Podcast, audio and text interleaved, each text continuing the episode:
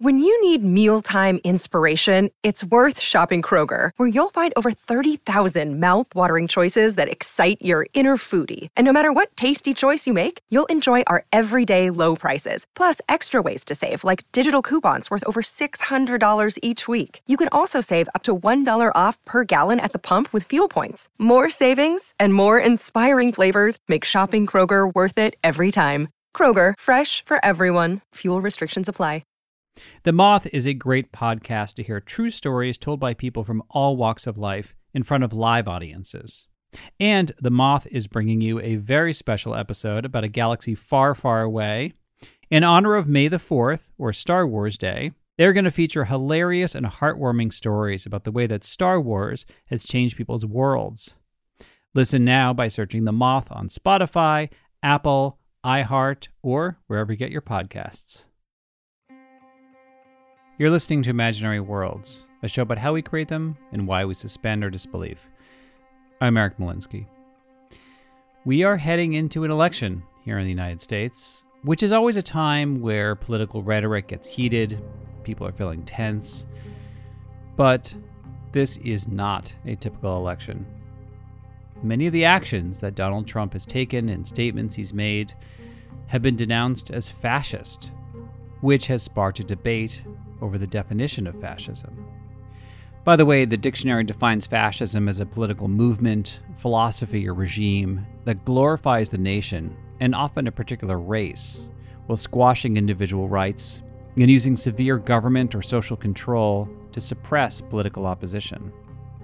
And lately, I've been thinking about how science fiction and fantasy have depicted fascism, but not the totalitarian regimes where the good guys and the bad guys are clearly defined, I've been thinking about how fantasy worlds have depicted encroaching fascism. What makes fascism so pernicious and hard to spot early on is that it corrupts your national symbols and the icons that you cherish. It's easier to recognize fascism in a leader that you don't like. But if it's your side, how do you recognize the signs before it's too late? How do you convince others on your side without being accused of being a betrayer we're going to look at how those questions were explored in three different fantasy worlds, where sometimes I found myself on the defensive, arguing in favor of characters that other people have accused of being fascist. Let's start with everyone's favorite evil empire, Star Wars. In my last episode, I talked with the journalist Lauren Davis about the animated series Clone Wars. One of the interesting things about that show is that we see the art direction gradually change into the Empire as we know it, and the Jedi look increasingly out of place. I asked Lauren, why did she think the Jedi allowed themselves to become like the proverbial frog in the pot of boiling water that didn't realize what was happening until it was too late? She thinks it was their obsession with purity you know there's there's the purity and there's also the the um, reluctance to change and to grow. They believe that if they if they hold to their uh, their rules their laws if they never get angry if they never have like intimate relationships that they will somehow be pure and great enough to protect everybody and the force will provide. Let's be real the jedi are super unhealthy people. In fact, if you look at the entire nine movies, the Jedi allowed two fascist regimes to rise from their own ranks in the prequel and the sequel trilogy. You know, even when Luke Skywalker tries to restart a new Jedi Order, he's trying to copy the things that came before. That's what leads him to that horrible moment where, you know, he sees the darkness in Ben Solo and has this moment where he thinks he's going to murder him. Fans were divided over whether that moment was out of character for Luke. But you could argue it was not out of character for the Jedi if he was trying to recreate what he thought they were like. I mean, there's a line in Revenge of the Sith where Obi Wan says to Anakin, Only a Sith deals in absolutes. But in the prequel movies, the Jedi deal in absolutes quite a bit. Stefan Sasse teaches history in Germany with a focus on fascism. He's also a big fan of sci fi and fantasy genres, And he thinks the corruption of the Jedi began when they were moved from an elite peacekeeping force to battle commanders with their own armies of clones. Many planets are basically backwaters or have undesirable laws and all that kind of stuff. You know, think of a planet like Tatooine. If I was a Jedi and I would bring an army of clone troopers to Tatooine to secure it from the separatists, would I be able to resist the temptation to abolish slavery and to depose the Hutts? This would make Tatooine an obviously and objectively better place. But at the same time, I would be abusing my power um, because this is not in my mandate. Uh, this breaks every uh, constitution or whatever agreement uh, Tatooine has. And at one point, I'm, I'm still doing good, right? I'm fighting here for the Republic, I'm fighting for democracy. In every world I leave uh, with my clone trooper forces is more democratic and more egalitarian and more socially just. But at the same time, I'm also corrupting what I initially believed believed in, and I'm getting an own inflated sense of myself uh, and my capabilities. Those questions were actually explored in the Clone Wars series, but the Jedi Council was always worried about abusing their power, or even the perception that they might be abusing their power. And in the end, Palpatine still accused them of a power grab, and the Jedi were powerless to convince the Senate otherwise. Until. The Republic will be reorganized into the first galactic empire. So this is how liberty dies. With thunderous applause. And this is one of the more astute observations that George Lucas, as a screenwriter, has ever put in his um, in his screenplays.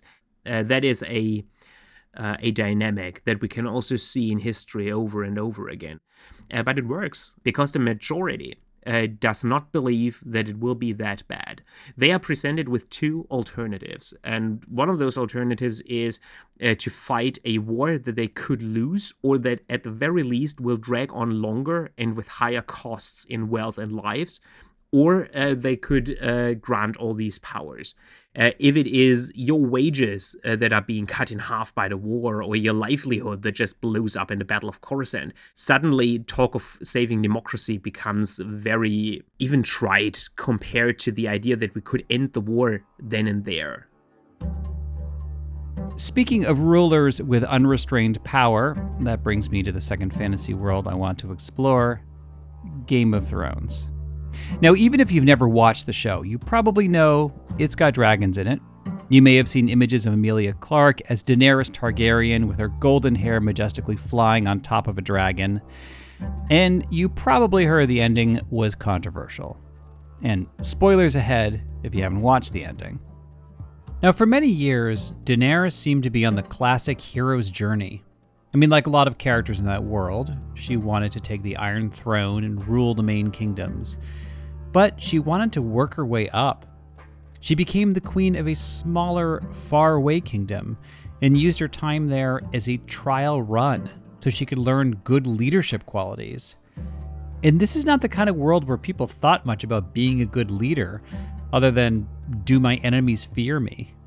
She also fought to end slavery, which is a very noble goal, but unfortunately, it did tap into a tired trope of the white savior character. And by the end of the series, Daenerys was on the verge of taking the Iron Throne. But the evil queen that she was trying to overthrow, Cersei Lannister, used civilians as human shields in the capital city, daring Daenerys to slaughter them or back down. Other characters tried to find peaceful resolutions, but for various reasons, Daenerys used her last remaining dragon to burn the city and its inhabitants to ashes. And we watched her do it in real time. I mean, it was horrifying to watch. And in the final episode, when she addressed her conquering army, the imagery was copied directly from Nazi propaganda films. If Hitler had been a blonde woman who spoke Dothraki. Rosse istat! In va batolvio viho beoldi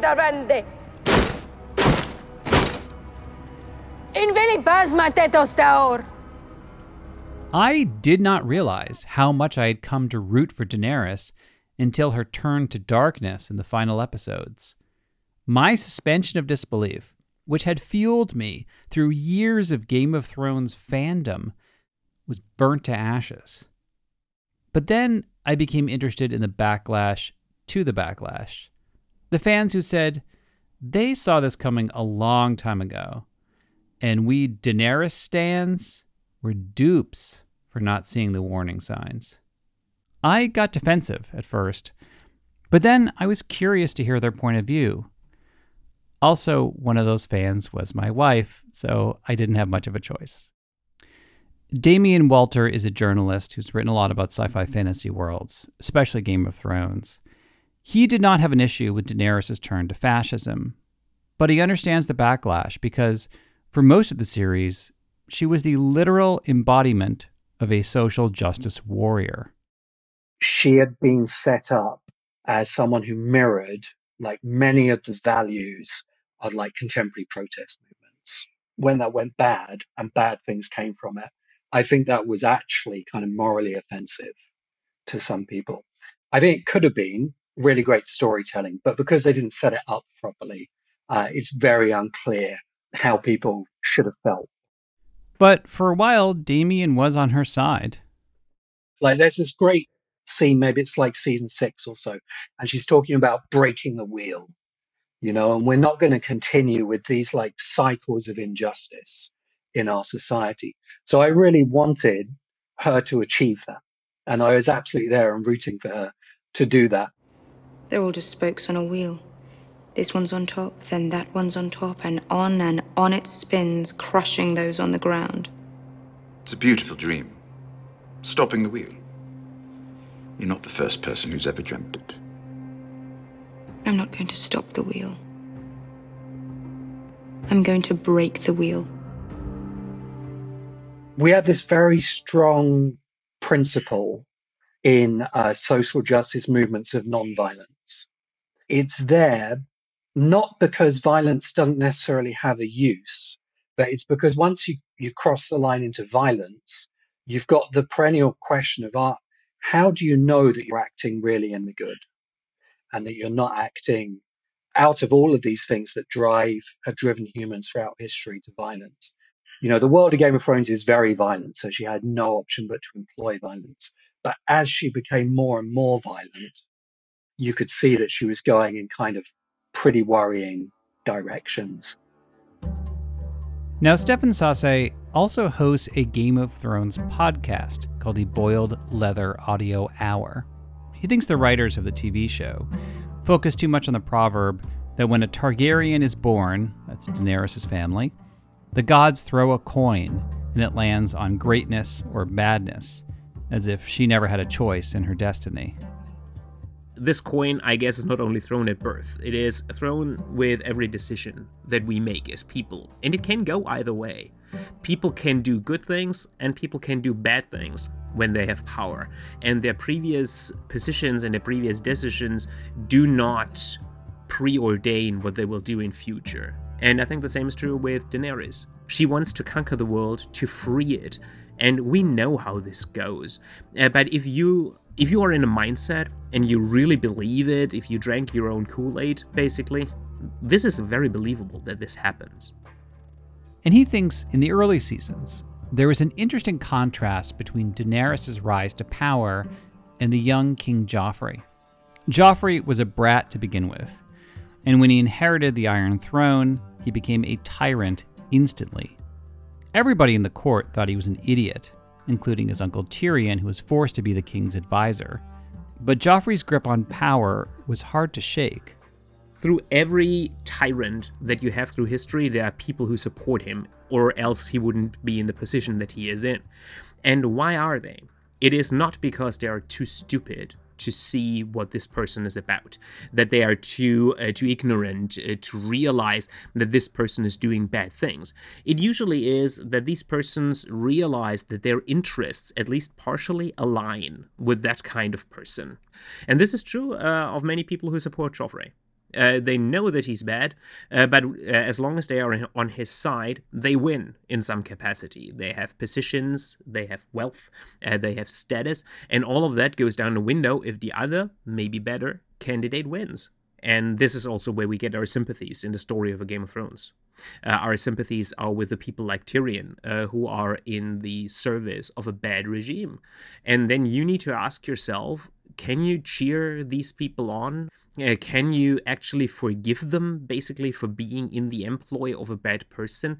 Uh, and do you buy the usual excuse that you get uh, from these people, which is, I'm trying to limit the damage? You know, I'm trying to ameliorate uh, the bad traits of that ruler. That's always the line that you get. And you can either believe it or you don't. Stefan says one of the tropes that bothers him in fantasy worlds is when the characters who resist tyrants are rewarded with power and a happy ending. He appreciated the fact that in the end of Game of Thrones, the person who takes Daenerys down is the man that she loved, Jon Snow, and Jon pays a deep personal price for his actions. Resistance is never without cost. More often than not, it costs your whole existence, either your your freedom and your economic security and uh, and all of that if you're lucky. It could cost you uh, your life m- most often than not and even all those persons that you love because uh, fascists are very good at threatening your family because that is efficient and it keeps resistance down we have this in Germany where everyone thinks they would have been a resistance fighter uh, uh during National Socialism, but most people were not. I mean, it's like 0.5% who act- actively opposed the regime. And uh, the other 99.5% would have been either supporters or simply ducked. And I guess I would have been one of those who ducked their head and hoped to get through.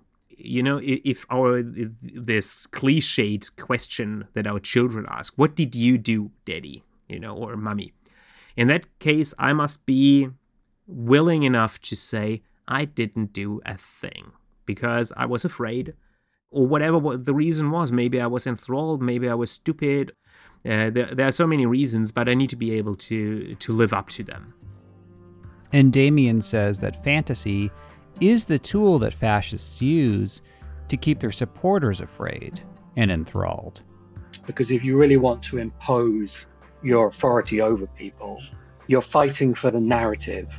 So there's something always a little bit edgy in the act of fantasy. Obviously, you know, it's fun and entertaining, and that's totally fine and cool. But it is the issue of maybe getting lost in those fantasies as well, confusing them with reality. And because fantasy is so appealing, it can definitely play into these authoritarian tendencies. After the break, we will look at another fantasy world that's become obsessed with the question of absolute power corrupting absolutely, which is appropriate when you're dealing with the Nietzschean Superman.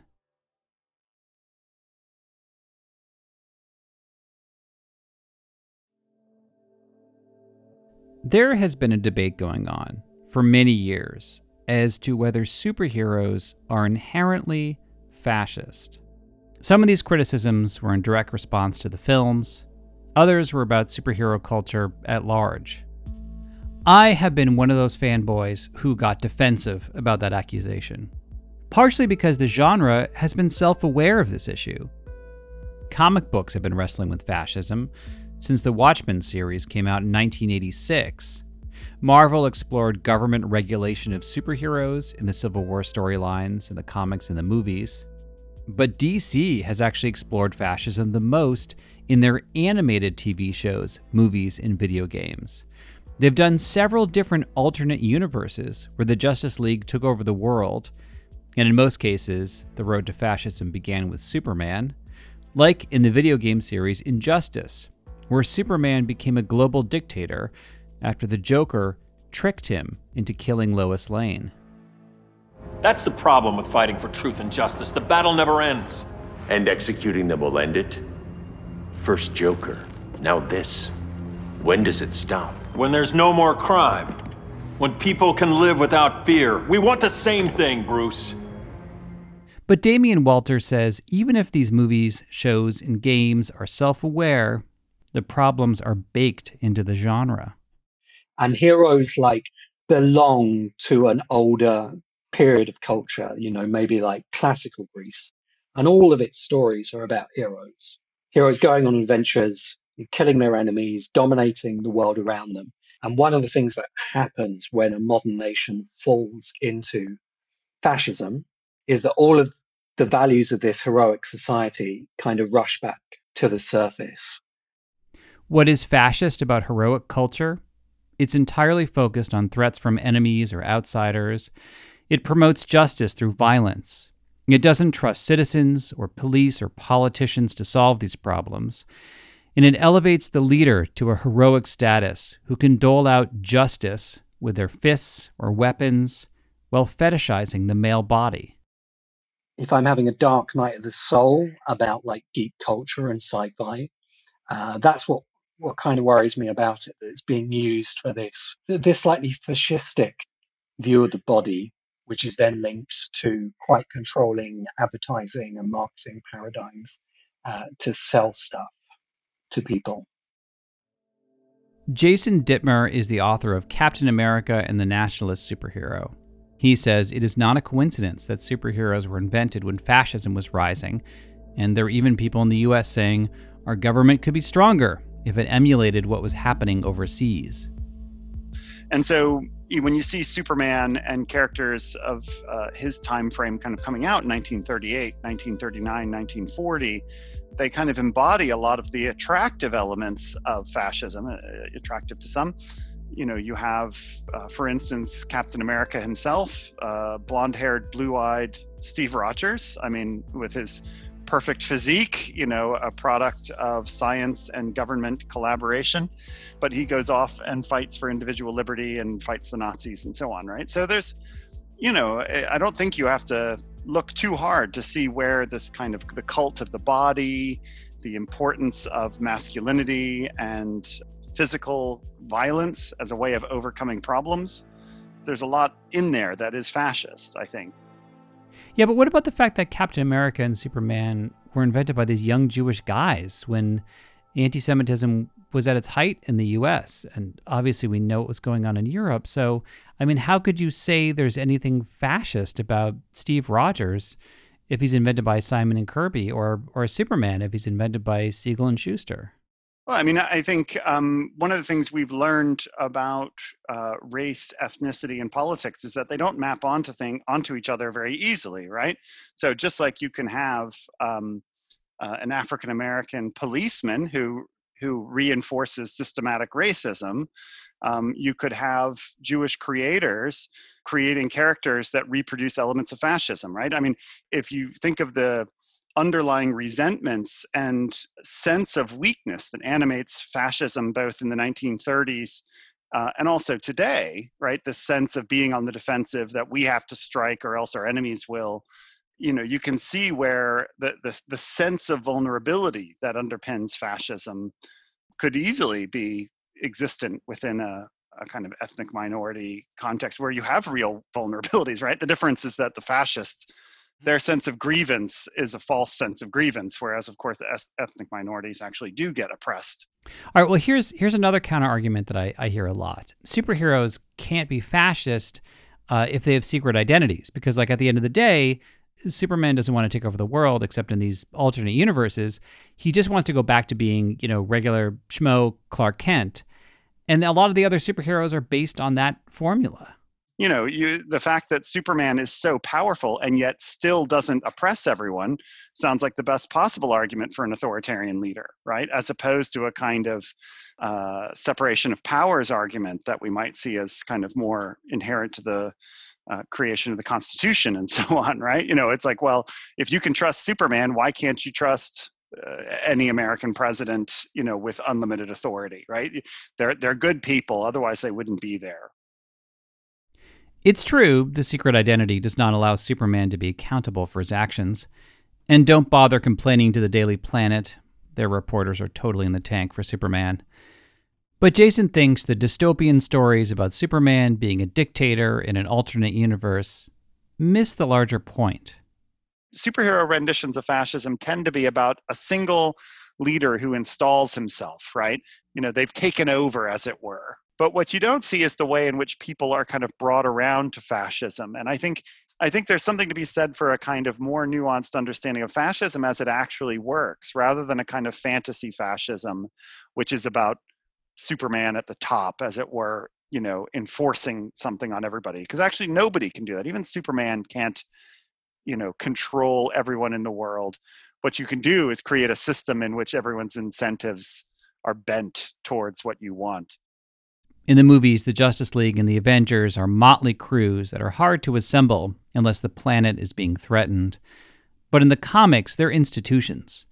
If one hero is disillusioned and thinks the team lost their way, there are plenty of other heroes that would love to take their spot on the roster. And Jason says we need to think about the era when superhero teams were invented in the comics. The 1960s, the Silver Age, superheroes become essentially good corporate workers you know and that's when you get the justice league that's when you get the avengers you get the idea of the kind of perpetual team with its building with its icon you know the, the the, logo of the team and so on. You know they want to be the kind of ideal company men and company women. One of the most subversive takes on the superhero team is the boys a show on amazon which is based on a comic book series that imagines an organization very similar to the justice league that's actually a violent, fascist oligarchy. When a new Supergirl type character joins the League, she's quickly disillusioned.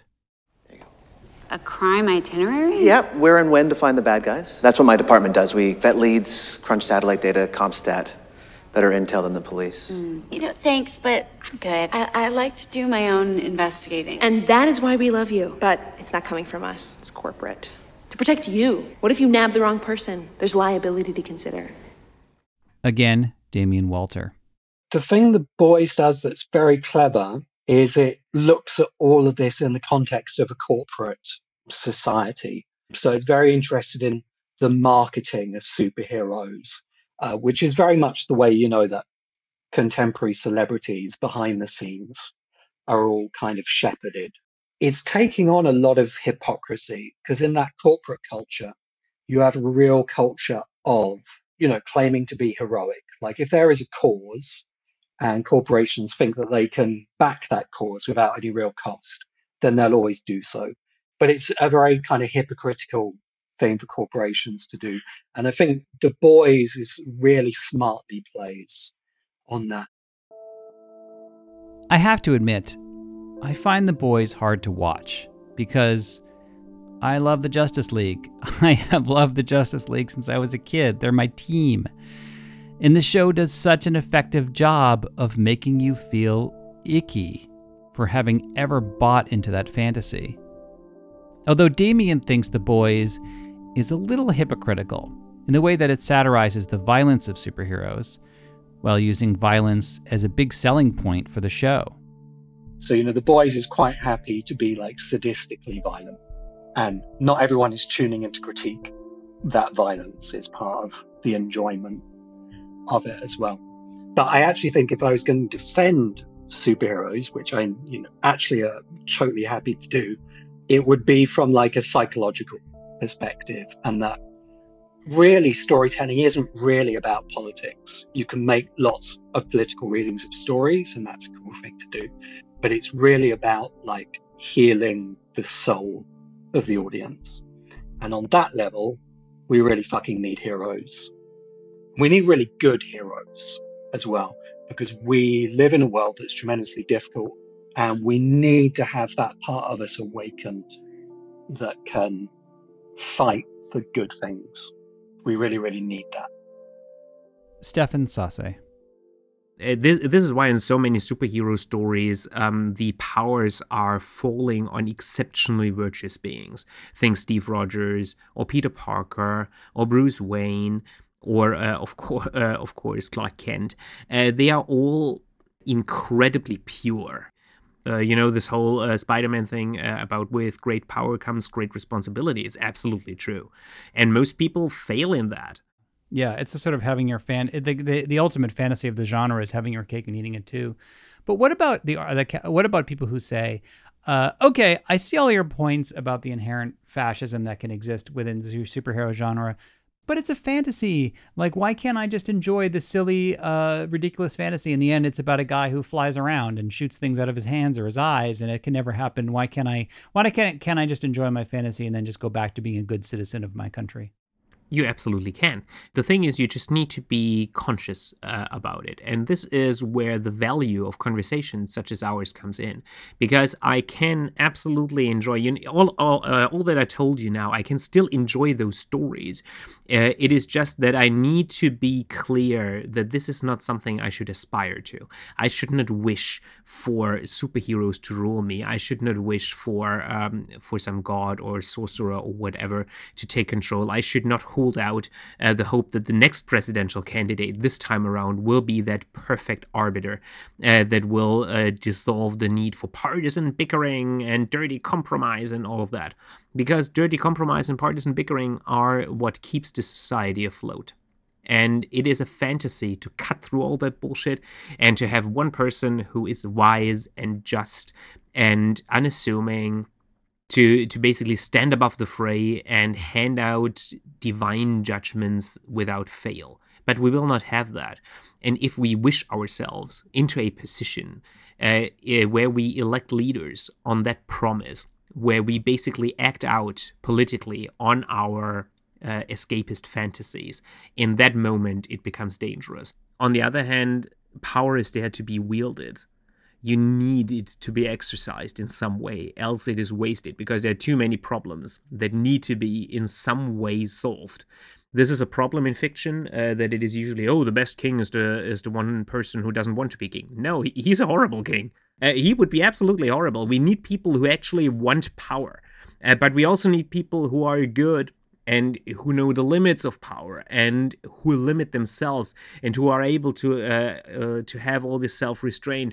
And while i'm listing all of this you see that practically no person will ever fulfill all of this. And in democracy we have fail-safes for this like term limits and you are dependent on a majority and we have regular elections yada yada yada to uh, to basically ameliorate uh, so many of these factors. But still that's not enough obviously. We we can't choose wrong and have done so over and over again.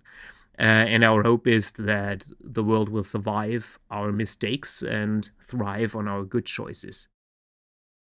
I understand his point. We need to hold our leaders accountable, but if we hold them up to a fantasy that they can't live up to, we run the risk of becoming cynical and disengaged from the democratic process. And that leaves an opening for leaders who only believe the fantasy version of themselves. That is it for this week. Thank you for listening. Special thanks to Lauren Davis, Stefan Sasse, Damien Walter, and Jason Dittmer. My assistant producer is Stephanie Billman. In the show notes, I included links to Jason's book and Stefan's Game of Thrones podcast. Now, superheroes are also considered super cops, especially the street level vigilantes. But that brings up a whole other set of issues. And what's happening in the real world might affect the way we imagine superhero law enforcement and their version of justice. We will explore that in the next episode.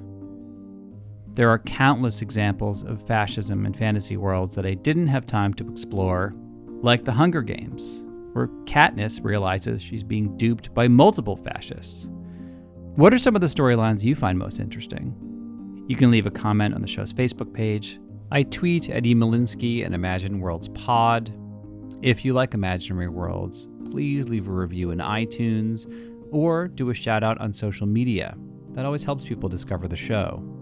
The best way to support the show is to donate on Patreon. At different levels, you get a free Imaginary World sticker, mug, or t shirt, and a link to a Dropbox account, which has the full length interviews of every guest in every episode.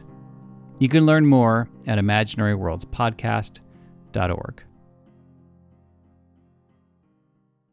Welcome to a journey into the heart of the Texas Renaissance Festival, the nation's largest and rowdiest celebration of medieval fantasy. But what lurks beneath the facade of tights and turkey legs? Well, we dove deep into the Empire to uncover a history marred by mystery and misconduct, murders, assaults, and other crimes that tarnish its legacy. This isn't just a fairy tale, it's a cautionary tale of power, fantasy, and the consequences that follow when they all collide. Search for Crime Waves Renaissance Texas on Apple Podcasts, Spotify, or wherever you're listening now. On a summer night, Douglas Wag Jr. lay motionless across a strip of railroad tracks before being struck by an oncoming train. I'm investigative journalist Delia D'Ambra, and my investigation into exactly how Doug died took me into the depths of a bizarre mystery. It was really hard to understand what was fact and what wasn't. A mystery that has led me from one suspicious death to another. Listen to Counterclock now, wherever you listen to podcasts. Everyone is talking about magnesium. It's all you hear about. But why? What do we know about magnesium? Well, magnesium is the number one mineral that 75% of Americans are deficient in. If you are a woman over 35, magnesium will help you rediscover balance, energy, and vitality. Magnesium supports more than 300 enzymatic reactions in your body, including those involved in hormonal balance. From functional medicine doctors to mental well being and female hormone experts, we all know that magnesium is the one mineral to improve all aspects of well being and health. But which one? Magnesium Breakthrough from Bioptimizers, the trusted choice recommended by leading experts with seven best absorbed forms of magnesium to ensure your body receives the support it needs for overall well being. Go to bioptimizers.com slash balance today and use code BALANCE10 for 10% off. Support your journey to wellness at B-I-O-P-T-I-M-I-Z-E-R-S dot com forward slash balance. Magnesium Breakthrough from Bioptimizers, your foundation to optimal health and vitality.